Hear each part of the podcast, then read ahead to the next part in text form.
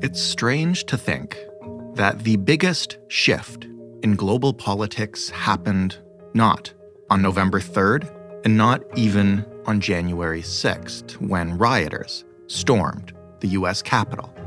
Instead, it might have happened a few days later. This morning, President Trump waking up without his favorite megaphone. Twitter permanently banning the commander in chief's personal account with 88 million followers. It's not so much that Donald Trump himself got banned from Twitter that could shake the future of politics around the world. It's the fact that Twitter had, for years, created and stood by a policy that they would not remove tweets by world leaders because even though they might be incendiary and dangerous, they were also newsworthy and in the public interest. And now, all of a sudden, that has changed. And it has opened the floodgates. Amazon has kicked Parler off of its web hosting services. That move follows decisions from both Apple and Google to remove Parler from their app stores, part of a continuing push by social media firms to combat misinformation and incitements to violence on their platforms. Parler gained its following for an explicit hands off approach to content moderation.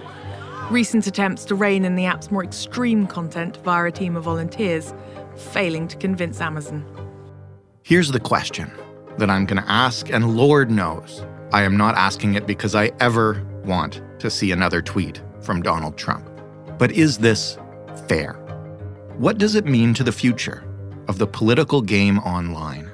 If Trump and other conspiracy minded Americans need their accounts banned, then who else does?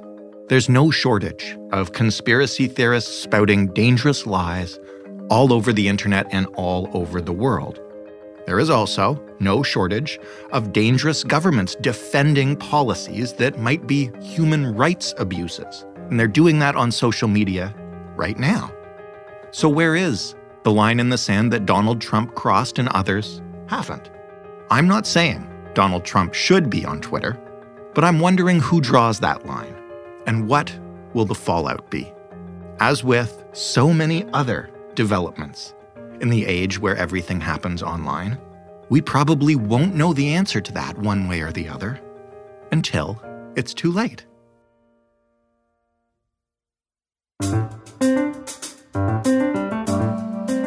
I'm Jordan Heath Rawlings. This is The Big Story. Jesse Hirsch is a researcher and a futurist. He writes an excellent newsletter, which you can find at metaviews.ca. He's our favorite person to talk to about the gigantic mess that is social media. Hello, Jesse. Hey, Jordan. Can we just start um, with you giving us a quick rundown of of what's happened in the world of social media and big tech since uh, since the mob stormed the Capitol last week? Well, ironically, I think the way I describe it itself can be contentious because there are it's really subjective. People are describing these events in different ways. But I would say that the tech companies have decided to become responsible kind of overnight. That they've faced pressures for years to, for example, hold President Trump accountable for his tweets and the way he's used their platforms, but also the way in which extremists have used these platforms to organize and mobilize and amplify their voices so that they're louder than they ought to be.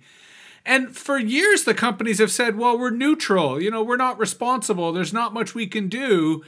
And then when everyone saw the the violence in Washington D.C., I think it, it made it clear, it made it tangible, and now we've seen companies right across the board start banning the president of the United States, start kicking off some of the extremists, and kicking off people who are sharing violent content.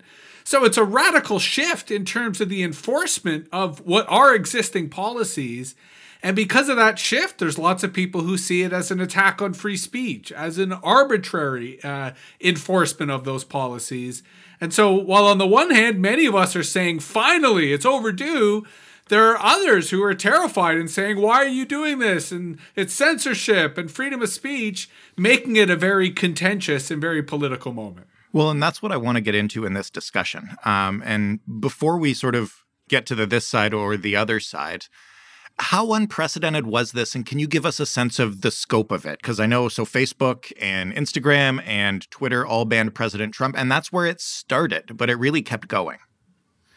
Well, and I think what is unprecedented is not the actions, but the speed at which they are happening. And, and that's where there's almost a near consensus amongst these companies in that for years now they've sort of cherry picked extremists and and sort of pushed off a lot of people who were both on the far right and the far left in terms of espousing either violence or, or really saying things that are not in the United States what would be called protected speech in terms of what they're permitted to say. But to your point of what's happened recently is it started with President Trump, then it went to individuals, and then it went to other platforms with you know, I'm a Canadian, so I'm going to use the pronunciation parlay. Right. But Americans use the phrase parlor. And it's kind of a Twitch competitor. It's a social platform that has much more loose rules when it comes to how speech is used.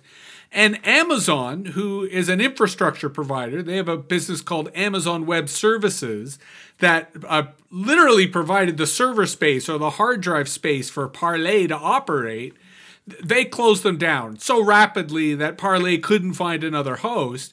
I mean, they have now sort of come back online, but it's uh, part of a kind of full court press, not just amongst the industry.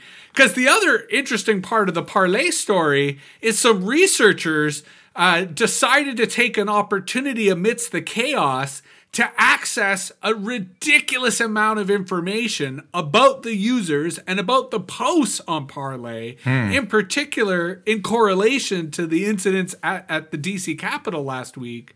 So it, it's it's really become a full court press against anyone who uh, is either associated with the events in Washington D.C. or who has extremist ideology.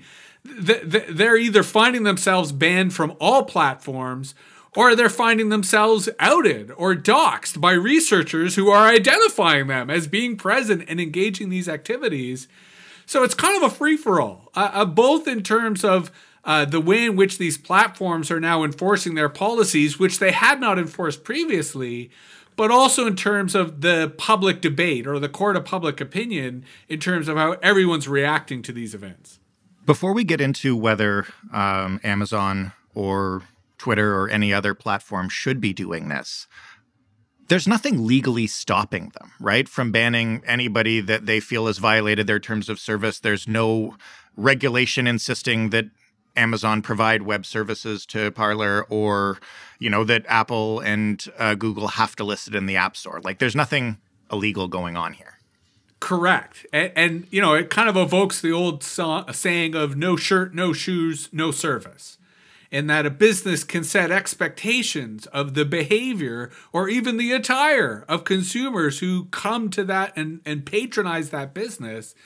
And in this case, you know, whether it's Amazon providing infrastructure or whether it's Twitter providing people with a voice, no one's entitled to that. There, there's no right that you need to be listened to. And in a free marketplace, there are alternatives. You know, Parlay is only one of many. There's Gab, there's there's multitudes of alternatives. And the internet is such a place that you can actually create your own alternative. You can make your own website. You can create your own email lists. So it's really an issue of the industry wanting to present a respectable front, not free speech, not quashing free speech. And, and I think to your point, that's why all of this is legal, especially when dealing with illegal activity such as promoting violence. Now, just to push back on that a tiny bit, because I am really curious here. Um, when you say, you know, there's nothing stopping you from creating your own platform, or there are tons of other smaller platforms where you can go and say whatever you want. In the world we're currently living in, and you and I have discussed this on this show, uh, in which, you know, Facebook especially, but also Twitter and Instagram are the public square, mm, should this be happening? Well, it depends on how we imagine the notion of public. And you know the the idea that these are extremists, that they're representing views that the public does not tolerate. You know, if a bunch of Nazis showed up in the literal town square, and if most of the town was actually there, those Nazis would probably get run out of that town square pretty fast. I'm less certain of that than I was. Right, right. Like you know, p- people people respond that way in public, the, the way they would anywhere else, and and we're just seeing the digital equivalent. Because if these extremists want to gather in secret on the internet, they can do that. If these extremists want to build private communities on the internet, they can do that. But if they want to espouse violence to the public in these quasi town squares, because that is a problem. Like I, I, while I am glad that these extremists are being run out of the town square, I don't like that Mark Zuckerberg makes the decision. I don't like that, you know, Jack Dorsey sort of gets to make these calls because in both cases, I feel that they did it way too late. And, and so that's why if we bring it back to the notion of public or to town square, and we acknowledge that these private companies kind of are acting in a not so much a public interest, but a public service in that their facilities are being provided to the public and used in very public ways, that maybe we should have a different way of, of governing, of deciding the rules, of deciding who gets to stay and who gets to go. And that's where I am empathetic to what many conservatives and what many right wing people see as a kind of liberal conspiracy. It's not, but at the same time, the rules aren't fair either. And, and the way in which these rules are enforced is kind of arbitrary. So I'm sympathetic to the idea that the governance of these quasi public spaces is dysfunctional and not fair, and maybe should be not just more transparent, but more participatory. So that, you know, people had a chance of appealing or people had a chance of saying, you know, that wasn't me in the DC Capitol. I, I lent my phone to a friend and they went. And that's why those GPS coordinates are there or or whatever that appeal might be. I think those are fair issues for us to be thinking about.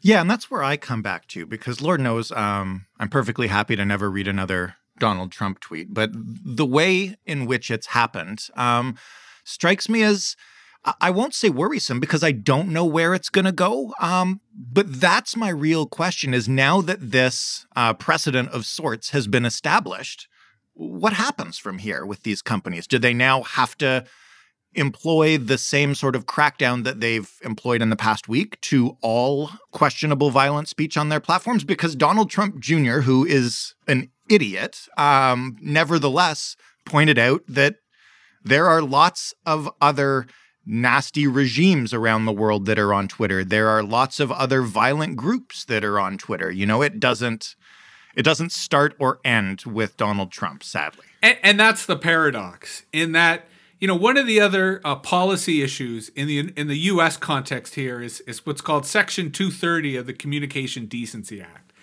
So, so this is the Communication Decency Act was was passed in 1996 when the internet was just taking off as a, a site for commerce, and it basically granted internet companies neutrality. It sort of said, you know, you do your best to prevent bad things from happening on your platform. But when those bad things happen, we won't hold you responsible. We'll hold the person who did those bad things responsible. And it allowed these companies to grow at ridiculous rates because they weren't responsible.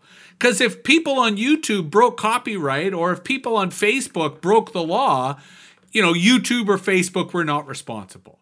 But that also meant that they couldn't do things like arbitrarily kick people off because that meant they were taking responsibility. That meant it was no longer neutral.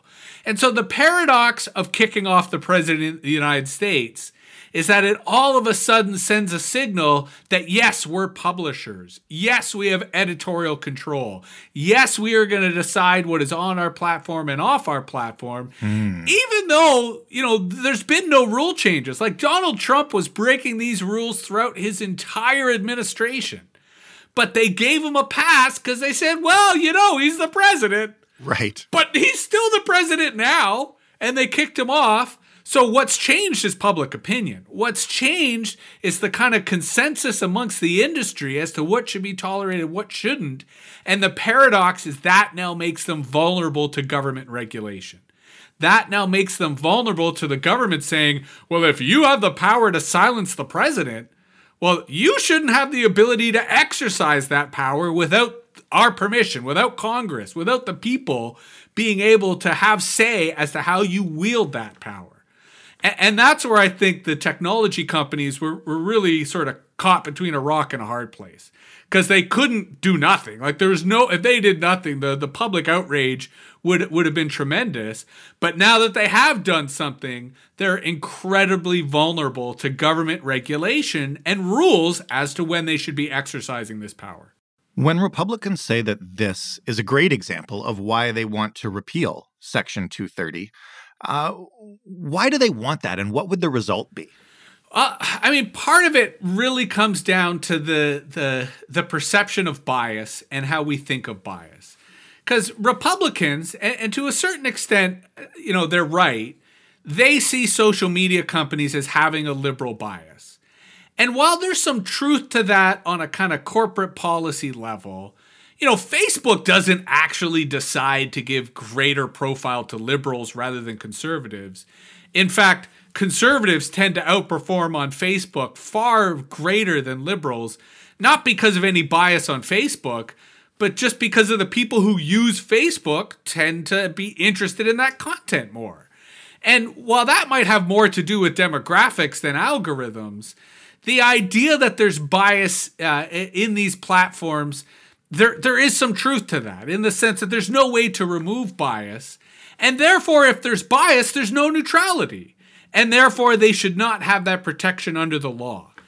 And if you think about the origins of newspapers, you know, newspapers used to be very partisan, and, and, to a certain extent they still are.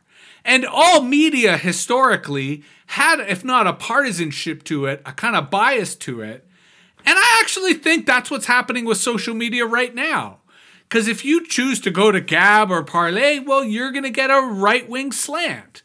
If you go to Twitter, you might get a centrist or liberal slant. Mm-hmm. And there's lots of other social networks out there where you could get any slant you want, whether ideological, philosophical, or religious. And, and I think that's okay. I think that's honest. And I think that's part of the consequence of removing 230 is is you then turn these platforms into publishers. You you give them editorial power and then they have to decide what their mission or their focus or their audience is rather than trying to be everything to everyone, which, you know, is what these social media giants have done up to this date. Do you think the strict enforcement of terms of service that we've seen in the past week will be forgotten? Like do do the big tech companies hope that you know they can weather it out, I guess, for the next eight days or or however long until Biden is inaugurated, and you know Trump hopefully recedes into memory, though that kind of seems unlikely to me. Um, but do you know what I mean? Like this is probably not a standard they want to commit to applying universally going forward, because of, as they've always said, they don't have the moderators or the tools to catch everything. Well, and and that's uh, the other paradox, right? Here, here, here's the shocker. If any of these companies were to actually enforce their terms of service, they would go out of business. Hmm. Right? And, and I say this just on the copyright level. Like the amount of copyright violations that happen on any of these platforms, and some of them try to fight this more than others. But if they were to automatically, you know, remove all copyright content, not only would most users get copyright strikes and be banned from their platform, right? But people wouldn't want to use their platform anymore because they wouldn't be able to post their memes and their videos and their photos that they want to share. And that's just copyright. Like there's so many ways in which these terms of service are hypocritical and total propaganda. Like they're, you know, aspirational statements of what the company aspires to. They are not realistic contracts that bind the user and the company. And that's why people get so upset at this arbitrary enforcement in which some people get punished when you when you yourself with your own eyes see other people flagrantly breaking the rules and doing stuff that should also get them punished but they're not. And, and you you you identified the reason why. It's because algorithms can't do it, mm-hmm. right? You can't have automated enforcement. There's no way it's going to be effective. There's no way it's going to be accurate. And these larger companies, they grew so fast and at such scale that they couldn't hire enough human beings yeah. to be able to do all this work necessary. So that's why it is a kind of day of reckoning you know that's why the Biden administration is gonna uh, look uh, at, at rules for these companies. Whether those rules are favorable or not is going to be a, a, a, an issue of lobbying and is going to be an issue of kind of how the sausage is made in the policy factory that is Washington. But nonetheless, these rules are going to be there, and, and that's where I think these larger companies are are really quite vulnerable. I want to talk uh, briefly before we wrap up about the optics uh, and how that informed the decision. Because, well, just here, here's a question: If uh, Bolsonaro, the uh, leader in Brazil, had incited a mob to storm the Brazilian equivalent of the Capitol building, which I'm sorry I don't know the name of, um, and and this same sort of thing had happened, does does all this uh, social media crackdown still happen? That's a great question. And, and, I think it really depends on the country. You know, in Bolsonaro's case, maybe not. Brazil not only has a history of military dictatorships, but it has mm-hmm. uh, a, a, much more favorable climate in terms of that type of extreme political action. But, you know, in Facebook and Twitter's defense, they have been removing uh, junta leaders and, you know, coup plotters and, you know, proponents of violence around the world who use their platform to do so, uh, not effectively, not evenly, not consistently, but they have been doing it. It kind of depends on who they employ in the region and who speaks the language, quite frankly, because it's been in countries where they haven't had people speaking the language that you know the the demagogues and the the bigots have been able to really use these platforms without the companies realizing it and without their knowledge. So that that kind of negligence, I, I think, is more the of an explanation than you know the nature of public pressure. But the story of public pressure is that these companies are genuinely vulnerable, mm-hmm. right? Like, you know, Facebook could like plummet tomorrow if everyone just decided to stop using it. And, you know, Twitter has been struggling the last several years with stagnant user growth, even user decline. So they're very vulnerable to public pressure and public opinion. And and that uh, really speaks to the the nature of our age that everyone feels they have a voice. Everyone feels that, you know, in, in our current environment, that if they express themselves, they can make a difference. And that's why it's even more upsetting when they get kicked out or when they get silenced because they feel a sense of agency. And then when that agency is denied, you know there there is a real sense of of, of injustice, a real sense of tragedy. It's funny um, because I'm going to end by asking you about the Biden administration, but. Uh, we often get told that American politics influence the world, and this is one of those cases uh, in which, solely because these are American companies, um, the future of social media platforms kind of depends on the will of the branches of American government. Is is that right? And and what do you think's going to happen when the new administration comes in? Well, I, I'm I'm still of the if the new administration comes in. I hope the new administration comes in, but I ain't counting my chickens yet. Okay, um, fair enough. You know, w- with that said, I think we are going to see. Uh, I think we're going to see necessary scrutiny of these companies. I think we're going to see a healthy public policy debate as to the role this technology and the role that these companies should play in our society. I think America is finally going to join Europe in having that conversation with them. But I agree with you wholeheartedly that it is the future of social media. It's the future of media right? You know, the the extent to which people learn about their world through social media uh, is is already very much a, a, reality. But with that said, let's not forget China, right? I mean, TikTok right. TikTok won 2020, and it's still growing. And and the the the tech giants in China are conquering the world outside of North America and Europe. So that is the the paradox for the Biden administration that they're facing domestic pressure at home to curb the power of these giants Meanwhile, digital imperialism is such that they want to make sure that these American companies uh, can compete with the Chinese companies, that they can compete with potential European companies. So, all of this is fraught with peril. All of this is a kind of delicate dance between sort of what we know is morally right and what we fear in terms of what this technology is capable of. And that's why I welcome the debate. That's why I'm excited to finally have an administration that could be competent, that could actually be interested in, you know, honest policy discussion.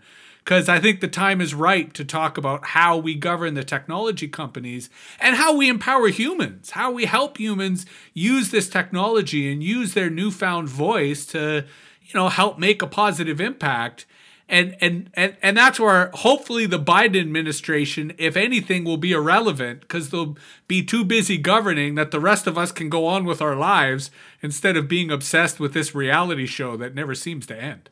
Jesse, thank you so much for taking the time to explain this for us. A- am I wrong to think that there is a non zero chance that this somehow ends with the Biden administration asking Jack Dorsey to reinstate Trump's Twitter account? No, I, I think that, that that Trump on Twitter is done. I think Trump on Facebook is dumb. I think the variable we should be watching out for is the Trump social media, like him creating his own platform. Because oh, you know that was always his plan was to come out of this with a media empire. That's what Fox News is terrified about, and I think that's what Jack Dorsey should be worried about. That is a whole other terrifying episode, uh, which I hope we never have to record. Thank you, Jesse. Thanks, Jordan. Jesse Hirsch, a futurist from metaviews.ca. Check out his newsletter. That was the big story. For more, head to thebigstorypodcast.ca. You can find us there. You can find Jesse's previous interviews.